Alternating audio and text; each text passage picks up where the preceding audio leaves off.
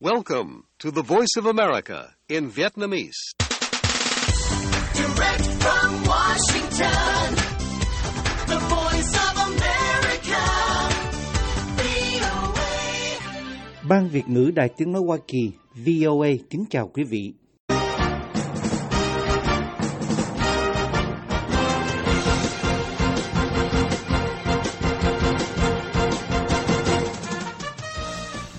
Trong chương trình thời sự quốc tế của đài VOA sáng thứ ba ngày 20 tháng 2 năm 2024 giờ Việt Nam, mời quý vị theo dõi các tin tức thời sự đáng chú ý bao gồm Đức dẫn đầu EU kêu gọi trừng phạt thêm Nga về cái chết của ông Navalny. Der Brutalität, mit der der russische Präsident gegen die Freiheit, die Freiheit der Ukraine vorgeht, geht Ngoại trưởng Đức Annalena Baerbock nói chúng ta đã chứng kiến Tổng thống Nga đã dùng vũ lực tàn bạo để đàn áp những công dân của mình xuống đường biểu tình đòi tự do hoặc viết về điều đó trên báo chí. Chúng tôi sẽ đề xuất các biện pháp trừng phạt mới sau cái chết của ông Alexei Navalny. Nga chiếm Avivka, Ukraine tăng cường phòng thủ ở phía đông.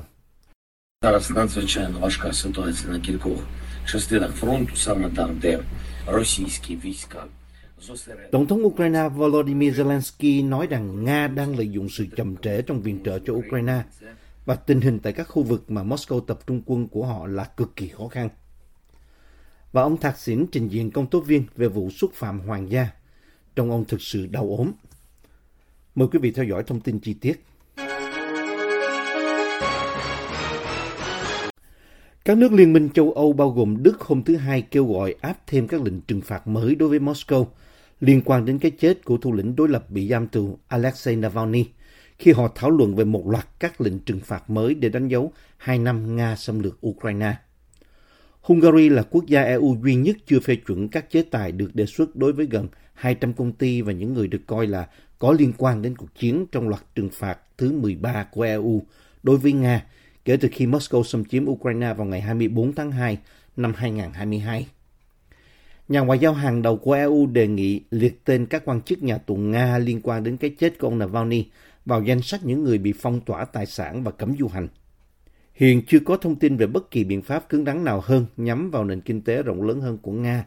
Và một nhà ngoại giao EU cho biết, cho đến nay dường như bất kỳ lệnh trừng phạt mới cụ thể nào liên quan đến cái chết của ông Navalny sẽ chỉ mang tính biểu tượng và sẽ được áp dụng sau. Ngoại trưởng Đức Annalena Baerbock cho biết bà hy vọng 27 quốc gia EU sẽ sớm đồng ý về loạt trừng phạt thứ 13. Các quan chức EU nói rằng điều đó có thể xảy ra vào thứ Tư nếu Budapest bật đèn xanh der Brutalität, mit der der russische Präsident gegen die Freiheit, die Freiheit der Bà Baerbock nói, chúng ta đã chứng kiến Tổng thống Nga đã dùng vũ lực tàn bạo để đàn áp những công dân của mình xuống đường biểu tình đòi tự do hoặc viết về điều đó trên báo chí. Chúng tôi sẽ đề xuất các biện pháp trừng phạt mới sau cái chết của ông Alexei Navalny. Ông Navalny chết trong một nhà tù ở Bắc Cực một tuần trước khi đánh dấu 2 năm cuộc xâm lược Ukraine của Nga. Nhà ngoại giao hàng đầu của khối cho biết ông kỳ vọng các nước EU sẽ đặt ra các biện pháp trừng phạt có chủ đích đối với một số quan chức Nga liên quan đến cái chết của đối thủ của Điện Kremlin, một cựu luật sư 47 tuổi, người nổi tiếng với lòng can đảm chống tham nhũng của nhà nước Nga. Người đứng đầu chính sách đối ngoại của khối, ông Joseph Borrell, người chủ trì cuộc họp hôm thứ Hai của các bộ trưởng ngoại giao EU tại Brussels nói, các quốc gia thành viên EU chắc chắn sẽ đề xuất các biện pháp trừng phạt đối với những người chịu trách nhiệm. Người chịu trách nhiệm lớn nhất chính là Putin. Thụy Điển và Lithuania cũng nằm trong số những nước kêu gọi trừng phạt. Vợ khóa của ông Navalny, Yulia Navalnaya, đã tham dự cuộc họp ở Brussels. Bà nói hôm thứ Hai rằng bà sẽ tiếp tục cuộc chiến của người chồng quá cố của bà và kêu gọi những người ủng hộ hãy kiên quyết hơn bao giờ hết chiến đấu chống lại Tổng thống Vladimir Putin. Hungary vẫn chưa ủng hộ các biện pháp trừng phạt mới đối với Moscow được đề xuất trước khi ông Navalny chết và không bình luận kể từ đó. Thủ tướng Hungary Viktor Orbán, người từng nói rằng ông tự hào về các mối liên hệ với Nga, đã trì hoãn các đợt trừng phạt trước đó cũng như các thỏa thuận của EU về hỗ trợ tài chính cho Kiev. Những động thái như vậy đòi hỏi sự ủng hộ nhất trí của tất cả các nước EU.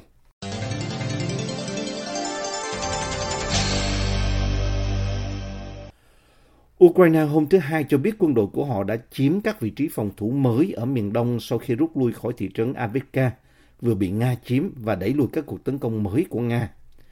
Nga đã kiểm soát hoàn toàn thị trấn Avika bị tàn phá sau khi quân đội Kiev rút lui hồi cuối tuần.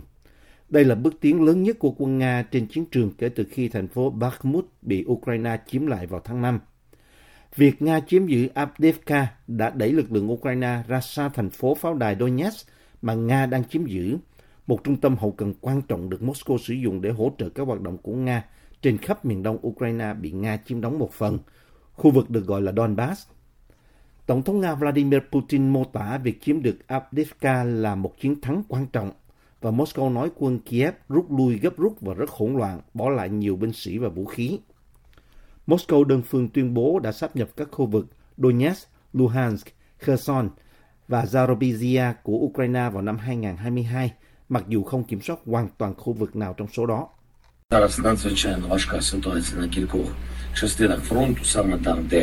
Tổng thống Ukraine Volodymyr Zelensky hôm thứ Hai nói rằng Nga đang lợi dụng sự chậm trễ trong viện trợ cho Ukraine và tình hình tại khu vực mà Moscow tập trung quân của họ là cực kỳ khó khăn. Ông Zelensky phát biểu như vậy sau khi đến thăm khu vực Kumias ở tiền tuyến phía đông bắc khu vực được Ukraine chiếm lại vào năm 2022, nhưng là nơi quân Nga đang hoạt động trong những tháng gần đây. Tổng thống Zelensky nói hiện nay tình hình cực kỳ khó khăn ở một số khu vực tiền tuyến nơi quân đội Nga tập trung tối đa binh lính của họ. Họ đang lợi dụng sự chậm trễ trong viện trợ cho Ukraine và đây là một vấn đề nhạy cảm. Tình trạng thiếu đạn pháo, vũ khí phòng không và vũ khí tầm xa. Ông Zelensky bày tỏ sự tin tưởng rằng Quốc hội Hoa Kỳ sẽ thông qua một gói viện trợ lớn trong đó có cả hỗ trợ cho Ukraine, vốn bị trì hoãn do tranh cãi giữa các nhà lập pháp. Tổng thống Hoa Kỳ Joe Biden hôm thứ Hai cho biết ông sẵn sàng gặp Chủ tịch Hạ viện Mike Johnson để thảo luận về dự luật tài trợ, đồng thời nói thêm rằng đảng Cộng hòa đang phạm sai lầm khi phản đối gói viện trợ. Thượng viện trong tháng qua đã thông qua gói viện trợ trị giá 95 tỷ đô la, bao gồm khoản viện trợ dành cho Ukraine, nhưng ông Johnson đã từ chối đưa gói viện trợ này ra biểu quyết tại Hạ viện, nơi đảng Cộng hòa kiểm soát với tỷ lệ 219 trên 212. The voice of America, VOA. Thủ tướng Palestine hôm 18 tháng 2 nói rằng Nga đã mời các phe phái Palestine gặp nhau tại Moscow vào ngày 26 tháng 2, đồng thời cho biết thêm rằng chính quyền Palestine đã sẵn sàng hợp tác với Hamas. Nga đã mời tất cả các phe phái Palestine sẽ nhóm họp vào ngày 26 tháng này tại Moscow. Chúng tôi sẽ xem liệu Hamas có sẵn sàng đến với chúng tôi hay không. Ông Mohammed Staye phát biểu tại Hội nghị an ninh Munich. Chúng tôi sẵn sàng tham gia nếu Hamas không tham gia thì đó là một câu chuyện khác. Chúng tôi cần sự đoàn kết của người Palestine.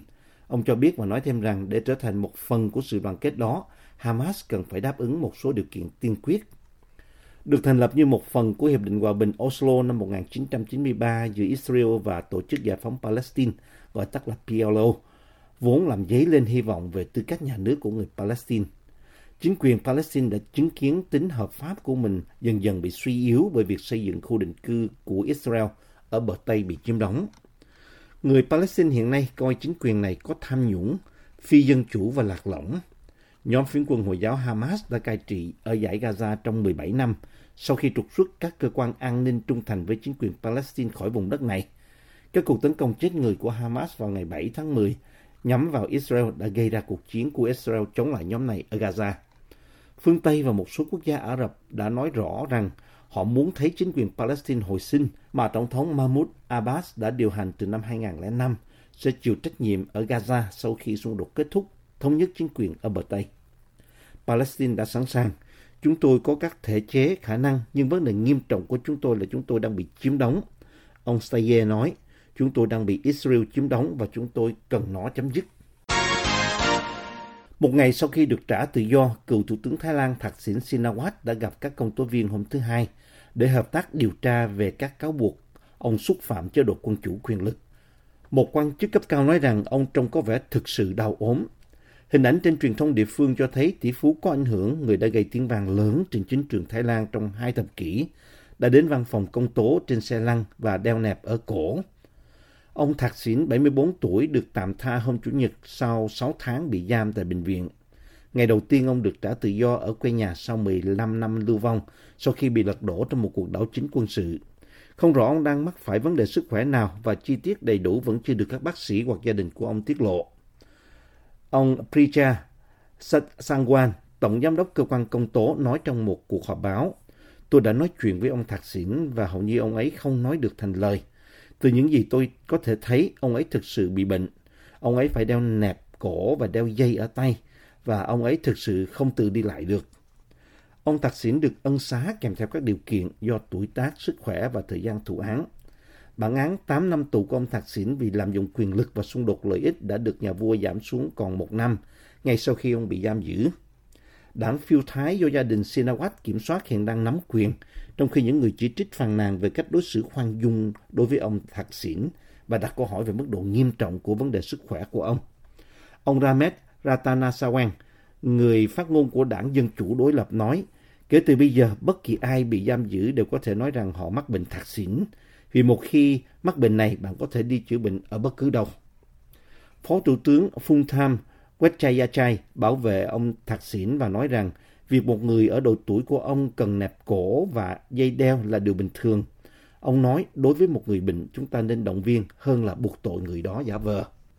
Ông Thạc Xỉn đã trở lại Thái Lan vào tháng 8 và không có dấu hiệu sức khỏe kém khi ông bước xuống từ máy bay riêng để chào đón những người ủng hộ và gia đình trước khi bị cảnh sát hộ tống đi.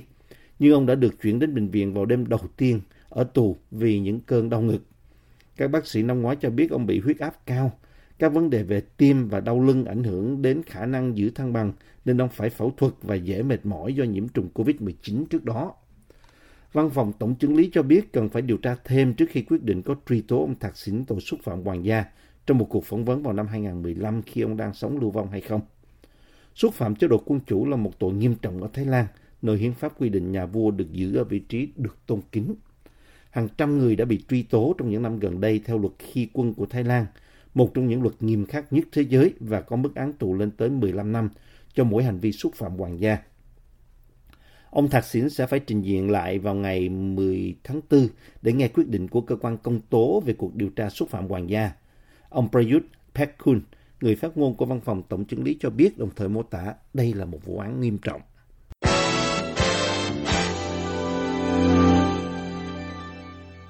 Nhân viên cảnh sát biển Trung Quốc đã xông lên một chiếc tàu du lịch Đài Loan gần các đảo do Đài Loan kiểm soát gần bờ biển Trung Quốc hôm thứ Hai. Chính phủ Đài Bắc cho biết, trong bối cảnh căng thẳng leo thang sau khi Trung Quốc nói họ sẽ tuần tra thường xuyên trong khu vực này. Trung Quốc hôm Chủ nhật tuyên bố rằng lực lượng bảo vệ bờ biển của họ sẽ tăng cường hoạt động thực thi pháp luật xung quanh quần đảo Kim Môn sau cái chết của hai công dân đại lục chạy trốn lực lượng bảo vệ bờ biển Đài Loan khi đi vào vùng biển cấm quá gần Kim Môn, nằm đối diện với các thành phố Hạ Môn và Tuyền Châu của Trung Quốc. Lực lượng bảo vệ bờ biển Đài Loan cho biết trong một tuyên bố rằng vào chiều muộn thứ hai, 6 sĩ quan hải cảnh Trung Quốc đã xông lên một chiếc tàu du lịch Đài Loan chở 11 thủy thủ và 23 hành khách để kiểm tra tuyến đường của tàu, giấy chứng nhận và giấy phép của thủy thủ đoàn và họ đã rời đi khoảng nửa giờ sau đó. Lực lượng bảo vệ bờ biển Đài Loan quan sát thấy hai tàu tuần duyên Trung Quốc tiếp cận tàu du lịch Đài Loan và họ đã cử một tàu đến để hộ tống tàu du lịch quay trở lại cảng trên đảo chính của Kim Môn. Lực lượng bảo vệ bờ biển Đài Loan cho biết do vùng nước nông nên tàu du lịch Đài Loan nghiêng về phía Trung Quốc trong chuyến đi. Không có bình luận ngay lập tức từ lực lượng bảo vệ bờ biển Trung Quốc. Lực lượng bảo vệ bờ biển Đài Loan cho biết họ kêu gọi Trung Quốc duy trì hòa bình và sự hợp lý ở vùng biển xung quanh Kim Môn, đồng thời kêu gọi người dân nên tránh tiếp cận vùng biển phía Trung Quốc. Một quan chức cấp cao của Đài Loan giấu tên vì không được phép nói chuyện với giới truyền thông, nói với Reuters rằng Tổng thống Thái Anh Văn đã được cập nhật theo thời gian thực về tình hình khi nó xảy ra. Quan chức này cho biết thêm, lực lượng bảo vệ bờ biển Trung Quốc kiểm tra tàu Đài Loan từ lâu đã là một kịch bản mà các cơ quan an ninh Đài Loan lo ngại. Văn phòng Tổng thống Đài Loan đã chuyển các câu hỏi tới lực lượng bảo vệ bờ biển. Chính phủ Trung Quốc hôm thứ Bảy cho biết họ không công nhận vùng cấm hoặc vùng cấm đối với ngư dân Trung Quốc xung quanh Kim Môn. Đảo Kim Môn và Mã Tổ đã nằm dưới sự kiểm soát của Đài Bắc kể từ khi kết thúc cuộc nội chiến Trung Quốc năm 1949. Chính quyền quốc dân đảng thất bại chạy sang Đài Loan sau khi bị lực lượng Cộng sản của Mao Trạch Đông đánh bại. Lực lượng này sau đó thành lập Cộng hòa Nhân dân Trung Hoa. Kim Môn là nơi thường xuyên xảy ra giao tranh trong thời kỳ chiến tranh lạnh, nhưng ngày nay là một địa điểm du lịch nổi tiếng, mặc dù nhiều đảo nhỏ thuộc nhóm đảo này được quân đội Đài Loan canh giữ nghiêm ngặt và cấm dân thường tiếp cận. Đối thủ Trung Quốc của Airbus và Boeing, chiếc C919 thân hẹp do tập đoàn máy bay thương mại Trung Quốc gọi tắt là Comac sản xuất, đã bay chuyến đầu tiên ra ngoài lãnh thổ Trung Quốc đến triển lãm hàng không tại Singapore hôm Chủ nhật 18 tháng 2.